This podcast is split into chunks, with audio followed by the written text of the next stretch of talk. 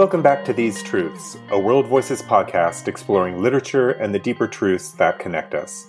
I'm Chip Rolley, director of PEN World Voices Festival. Today, we'll explore how literature can bring us to a greater understanding of those most marginalized by society.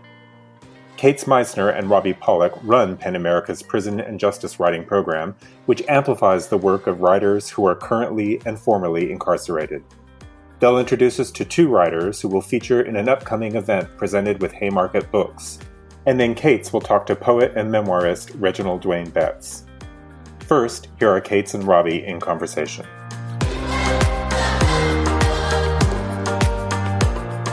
I'm Robbie Pollack. I'm the prison writing program manager at PEN America. I run the prison writing mentorships and a lot of the contests and the daily correspondence we get from writers all over the country who are incarcerated. I'm Kate Meissner. I am the director of the Prison and Justice Writing Program at PEN America and also a writer and artist.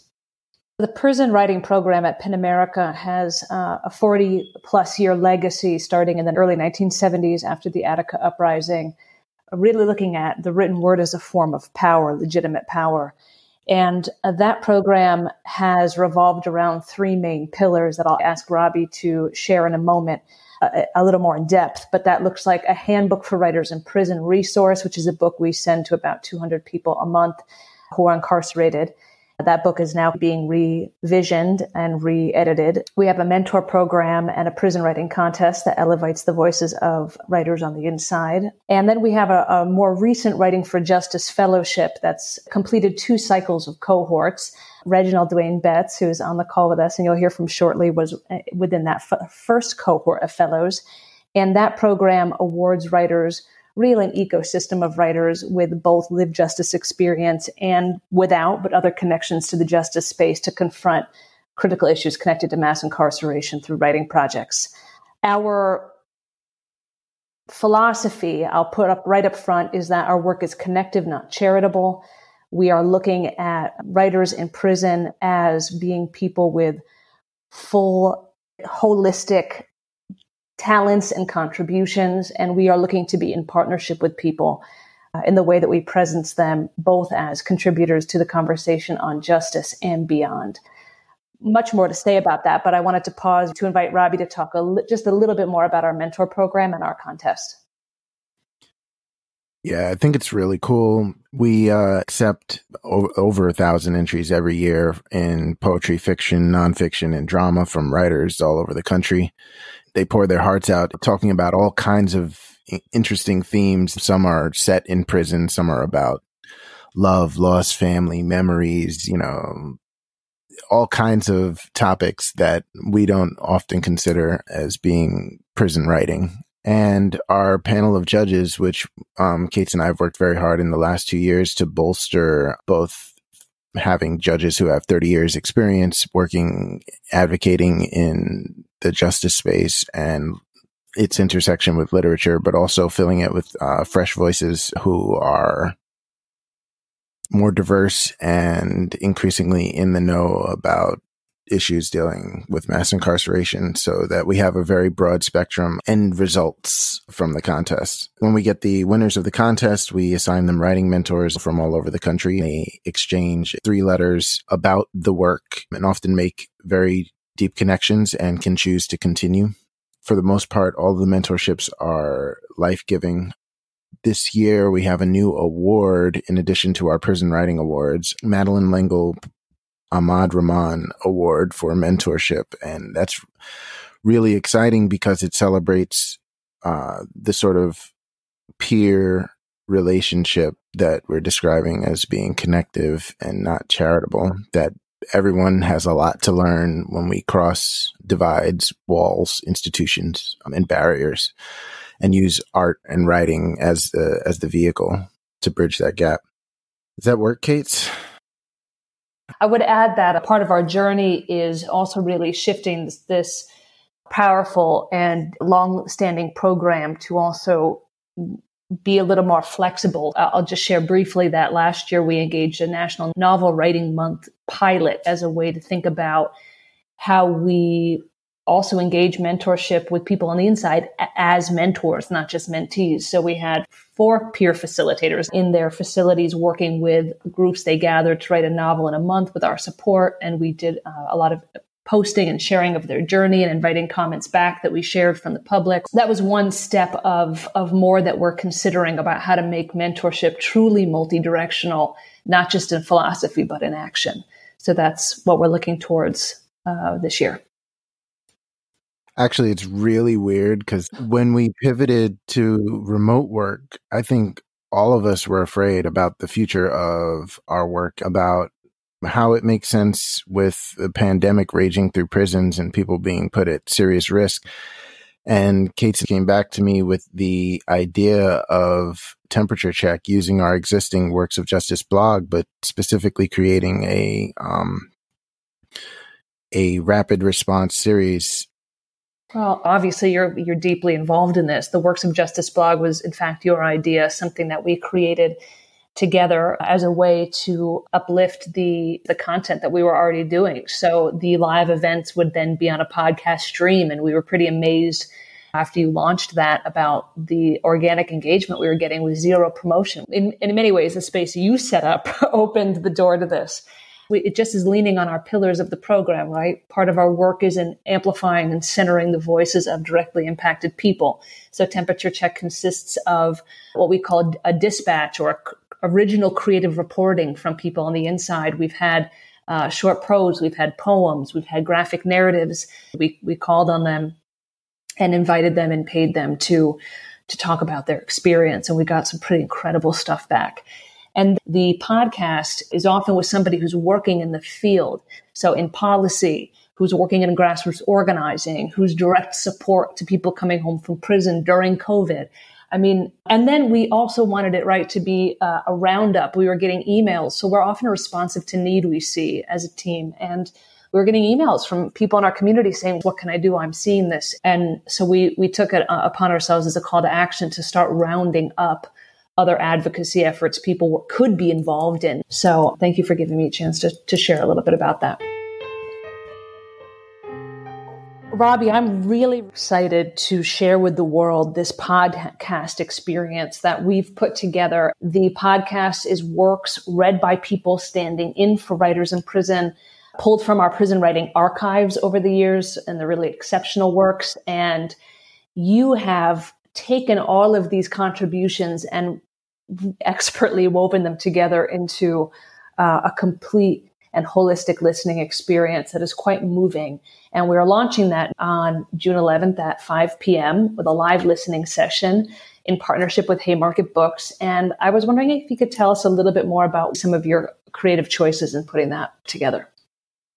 Well, we do a lot of live events of incarcerated people's writing and the events all have a certain shape. So like usually very little music, you know, sit down and people read, producing live events in the digital space. I think we're aware of creating as rich a tapestry of art from directly impacted people as possible. And I can't overstate the value of our curators who picked the work um, and found amazing work that's in conversation with each other and also my dear friend Kenyatta Hughes, who provided music for the episode, some songs that have never been heard by the world, and recorded in a pandemic environment in his apartment in the largest projects in New York City. You can get used to anything after a while.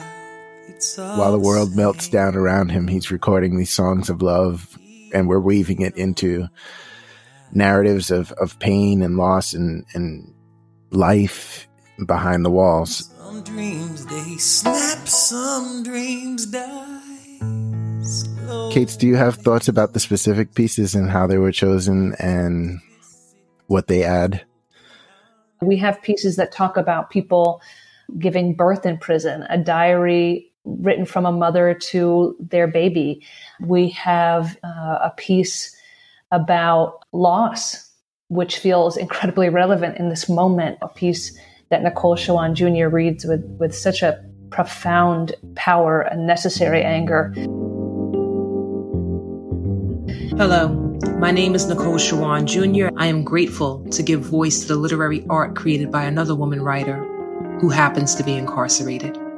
I am honored to read this poem about women like the ones who raised me, women like the ones I love most. Prison Eulogies by Yvette M. Louiselle. The ones who died never mattered much, except in here where the stories never end because they're too real. Michelle, who beat her girl until she got out and got her own self killed. Stella, who laughed and laughed until that last hit hit her vein. Woda thought a pulled tooth would make Kim bleed to death, or that Pat's heart was really that bad. They don't make announcements here, but we always know.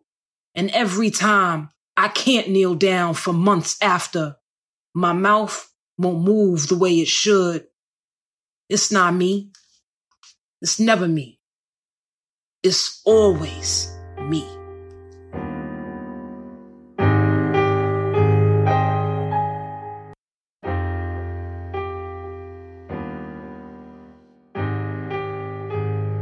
We have poems that talk about relationships with mothers, with friends, with the world, with finding peace and grace among horror and terror and madness. We have a play that talks about racial dynamics in prison.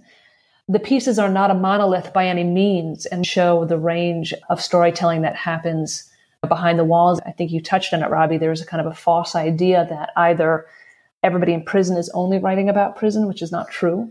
And or there's a feeling of surprise when people hear the work and it's often from people who are even maybe a little politicized to say, I can't believe that came out of prison. And I think that's part of why we do this work is to show these ingrained biases and stereotypes and exposes the way that our biases are really present and they get pulled out in that moment and we're able to look at them. The people we hear these recordings are like real people with real problems. It's a gift to the listener, the sacrifice made for people to present other people's voices, but also to share their own pain through the work. I think we're also uplifting and showing excellence, which just gives a sense of the holistic humanity that we're not privy to or is not invited into our worlds hardly ever. The poem you're about to hear is written by inaugural Writing for Justice fellow Justin Rovillos Monson, a favorite poet of mine, sharing a coming of age story of, quote, two boys, different shades of brown, unquote, and the tenderness between them before the world became complex.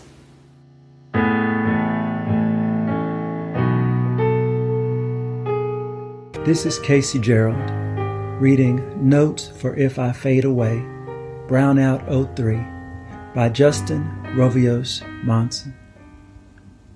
This is to remind you that I loved you way back. You, with your sleepless rivers and strings of power lines, titans gathered into formations of tender flesh and luminous pleasures.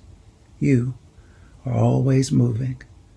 Longing, we say, because desire is full of endless distances an apartment building, two boys, different shades of brown, son above, acting as father.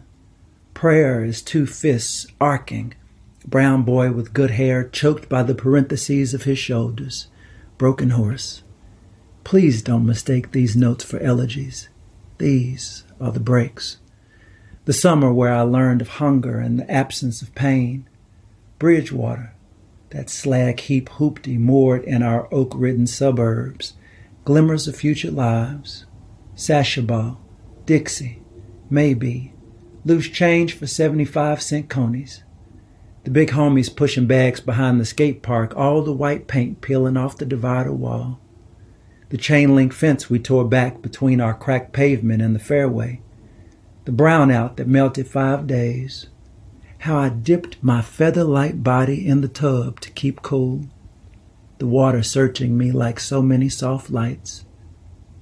The general mind was hollow back then, and I did as I do now, sketched your patterns into the margins of my ribs.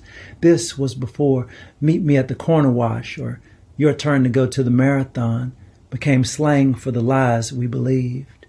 Before the 3 a.m. street lights, the palms crowded with earth tones.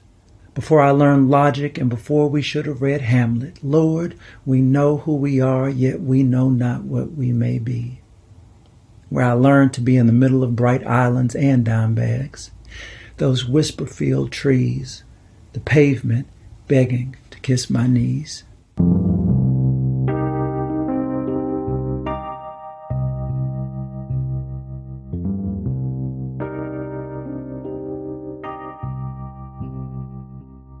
Next, Kate Meissner will speak with Reginald Dwayne Betts.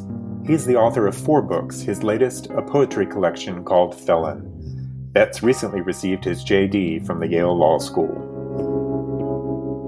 Welcome, Dwayne. You are a poet, you're a lawyer, you were a 2018 2019 Writing for Justice Fellow. Of course, I have to shout that out. And you also have lived experience in uh, the system. So before we go into the moment uh, of time we're in right now and, and some of the questions that I have for you around that, I want to talk a little bit about y- your own journey.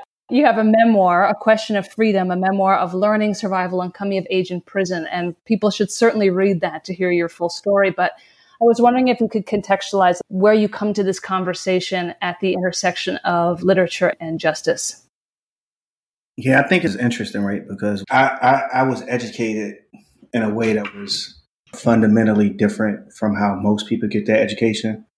Some type of understanding about the world comes from, you know, going to K through 12 and then going to undergrad and then maybe going to grad school.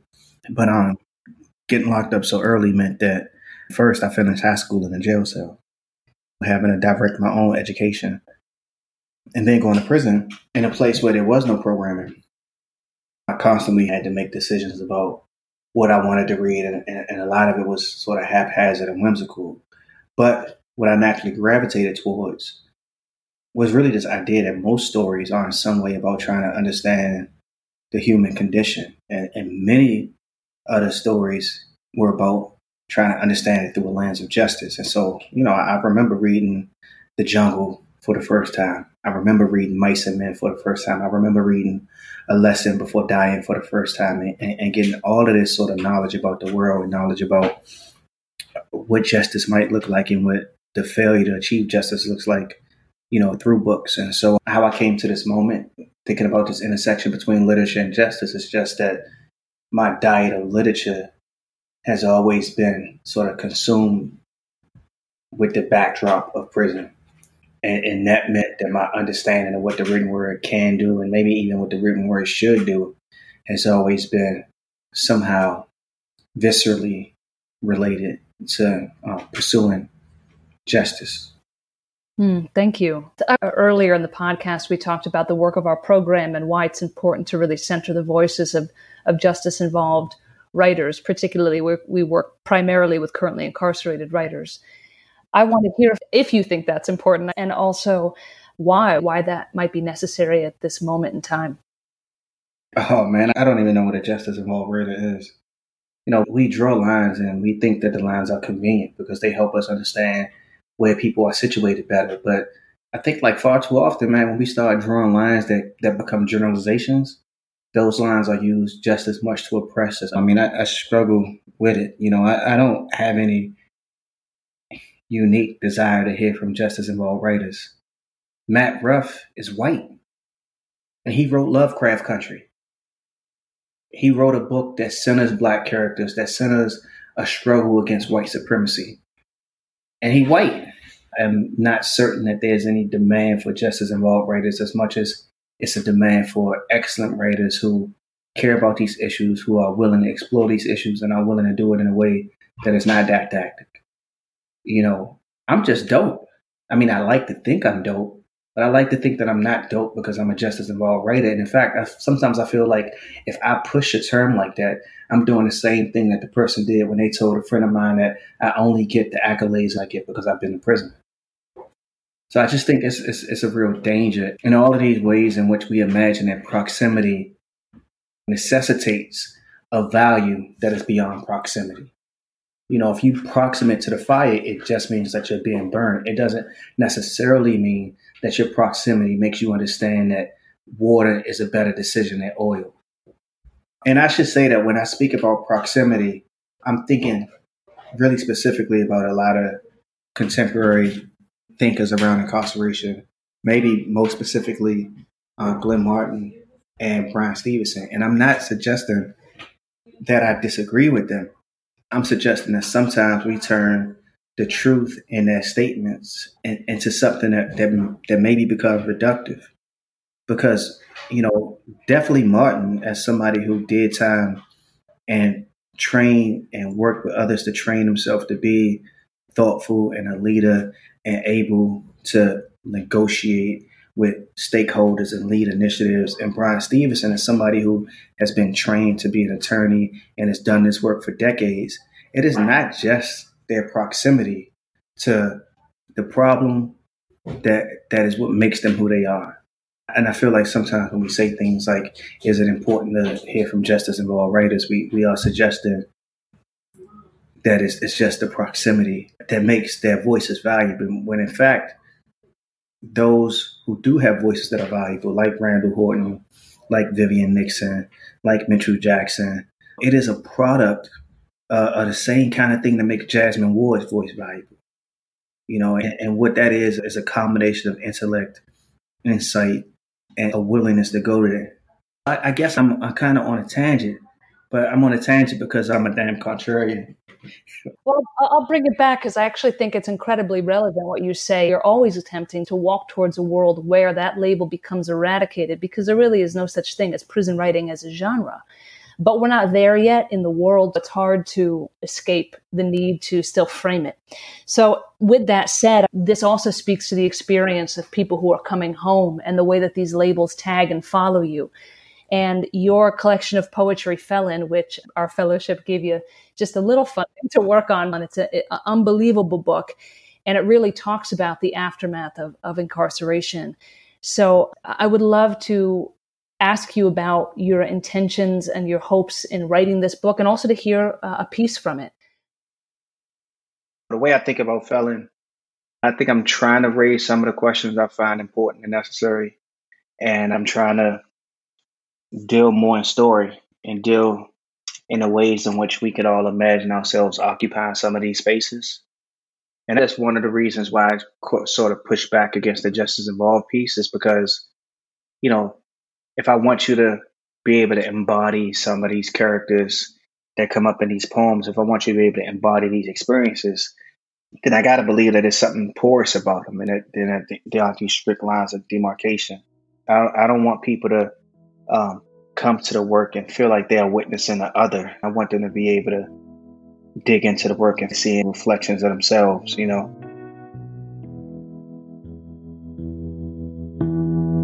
Going back, if I return, it'll start with a pistol, the dark and mask that never hides enough.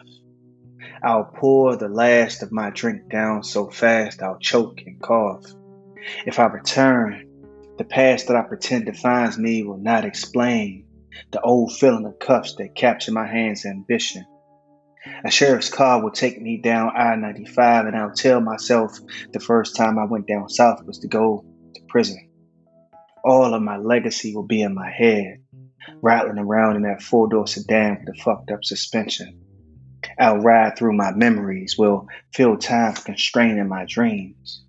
Returning will take me through what'll feel like an entire state filled with cities named after prisons.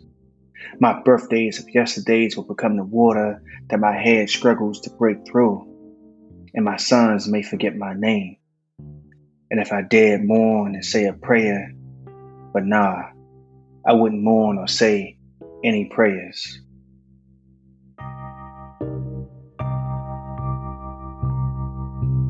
Mm. Thank you. The entire book and collection is just as powerful as that piece. To stay just for a moment on you as an artist, I touched on it a little bit earlier about who's writing and their proximity, and there's a lot of dialogue in the world about who gets to write what. And of course, that's hooked to history and whose voices are elevated and who has ownership over their own story. So it's not a simple question or answer. But I'm thinking a lot about one of my guiding poets is the poet AI, who wrote in Persona a great deal. And it sounds to me like what you're saying is that your poems, there may be an assumption on the behalf of the reader when they read a poem that the I is always the, the author. So I'm curious in these moments when there's a boiling point with issues that have been issues for years, but now are really in a groundswell moment, writers are uh, asking these kind of questions, particularly poets. How and when do I get to enter a voice, and what does it look like to write about issues of the day if my proximity is not, as you say, right next to the fire? I'm wondering if you have any thoughts on that. Yeah, Ai is a favorite, actually. Her poem Riot Act is, is amazing and it's a, a good thing for us to be reading and thinking about right now. But I would I would say I'm not sure if that's even true. First of all, it's art right? And so the idea that even if the poem I write is me, the idea that that tells you anything about me is a kind of absurdity because the poem is just a moment and I am always going to be more than, than was in that moment. And so even if that moment is absolutely true, that doesn't mean that there are other things that are true that precede or follow that moment that would change the way you think about me as a person. So I think the poem should be evaluated based on how it functions as art not how it functions as identity. And, and I think that's true of memoir too. Just because your mother Teresa doesn't mean the memoir you write will be quality art. It, it doesn't mean that it'll be meaningful art.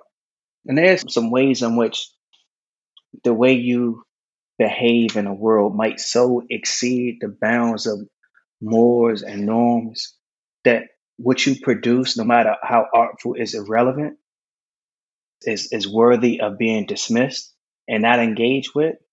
But that's a different standard that that frequently we don't we don't reach when we think about people's work, right? And in terms of my own thing, you know, people thinking that I am the I in the poems. It's because if, if you're focusing on imagining that you read my bio when you hear me um, read a poem or when you read a poem that I wrote, it's just because you're missing something. And frankly, I lie all the time in poetry because there are things that I need to say that are true about the world that aren't true about my life. And, and I'm trying to stall conversations and I'm trying to grapple with the rippling effects of incarceration in a way that it follows you and it plagues you in ways that come out in my work. But for it to come out honestly, it cannot match the actual details of my life. I just think it's sort of trite to imagine that because you read my poem, you read my biography. I ain't even got engaged with it because that shit is just lame as fuck to me. So if if if you think that that's the measure of a poem, you got to be a fool. You don't have to be a fool, but I think it's foolish because when I died, my poetry last, like, do we actually read Robert Hayden and say, "Man, I wonder what this tells us about Robert Hayden"? Or do we read Shakespeare's all of those sonnets where he's writing in the first person? do we actually think that that reveals something about the man that is valuable to discuss and engage with? And, and I don't know. It's just like the price of being alive is that we want to understand people better. And we want to understand strangers better. We want to turn them into not just in a celebrity, but something tangible that we imagine that we have some type of grasp on. Maybe we do get a grasp on people's intellect and humanity and vision through the words that they write. But I don't think that we get a grasp on who they are to their mothers and fathers and children, who they are to their lovers, who they are to the people who they engage with in the grocery store. And, and you know, w- with our friends and people we care about, that's what matters most, right? Is is like who they are on that level. And I don't think that's what art gives us. Art gives us something else um, that we don't necessarily require from our friends, right? Not, we don't go to them to be the oracle for helping us understand what's going on from day to day. That's the role and the function of the artist. And I think the artist is trying to do a little bit of all of those things that the, you know, the teacher, the therapist, the priest, the wino in the corner, you know, trying to do a little bit of what all of those folks do for us. I think that's such an important distinction and it's really profound your framing and we won't go down this rabbit hole but i always wonder the role social media has played in in also casting and characterizing the artist as also sort of brand of sorts it's just, it's a confusing time so to hear your thoughts is quite clear, and I appreciate that. Um, Normally, this podcast closes with a prompt from filmmaker Werner Herzog. The quote is The deeper truth is an invented one, but our team provided me with an alternative quote today from Ida B. Wells, considering the moment in time we're in. She said, The way to right wrongs is to turn the light of truth upon them. There's a million routes into that from the work that we do in the prison and justice writing department, but in thinking about the turning the light of truth onto wrongs to right them, that huge, big statement how might we apply that in this current moment? And, and to be explicit, I'm talking about uh, the uprisings in response to the systemic and systematic murder of Black people in America. And I'm also talking about that in relationship to the police as one of many entry points to a much larger system of racial injustice that is much more expansive than also this current moment. I think I struggle with it in the sense that it's always piecemeal you know, in the sense that the, the poems and the stories and the art is is always trying to address moments that we can stitch into a way to address everything. For me, art makes me step back and, and not necessarily imagine that any one moment is even pretending to be about everything. You know, I do fundamentally believe that the protests that's going on right now are about far more than just the murder of George Floyd. I get that. But I also believe that it's actually just about that. It's about, you know, the scroll that broke the camel's back was the secret, the million other straws that's underneath it. To quote Mos Def. And if I just stop and focus a little bit and, and, and I'm forced to think about this, this strange, strange reality that, that mass incarceration, the coronavirus, and this murder give us police were engaging with somebody, breaking the rules of social distancing for allegedly the passing of a fake $20 bill. I mean, people die from the coronavirus. And that's the first thing. I just want to stop and just think about this that we live in a society in which they would risk getting the coronavirus for something that is that insignificant.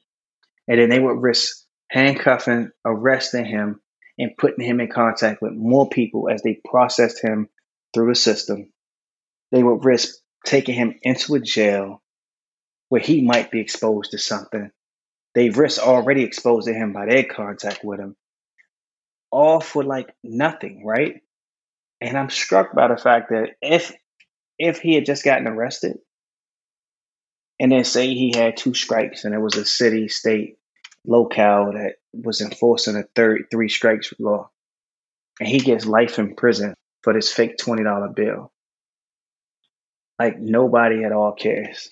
We not marching, right? And so it's a way in which, if I, as an artist, hold on to just George Floyd and think seriously about everything that's implicated and all that happened, I think you know a lot of stuff gets revealed, like why Breonna Taylor doesn't come up in a way that she should. You think about like why we were having a lot of these same conversations when Freddie Gray, Michael Brown, Eric Garner, why are we having the same conversations? And the truth is like like you could run the names down and and the names for me are markers for the weight that a kind of state violence carries. You know, they aren't markers for like Dwayne, do you fear for the life of your son. No, that's that's not what's happening. I fear for the sanctity of this democracy. You know what I mean?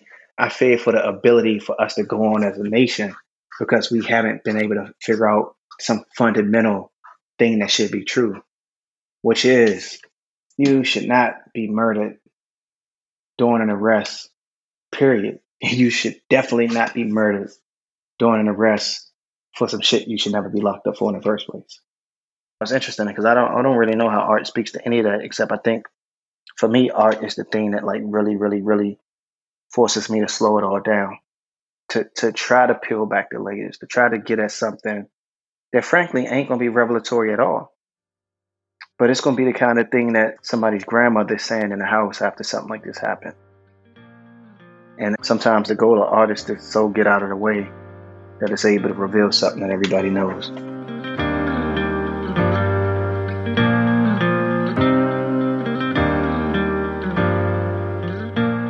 To learn more about the crucial work of the Prison and Justice Writing Program, visit our website pen.org slash world voices digital.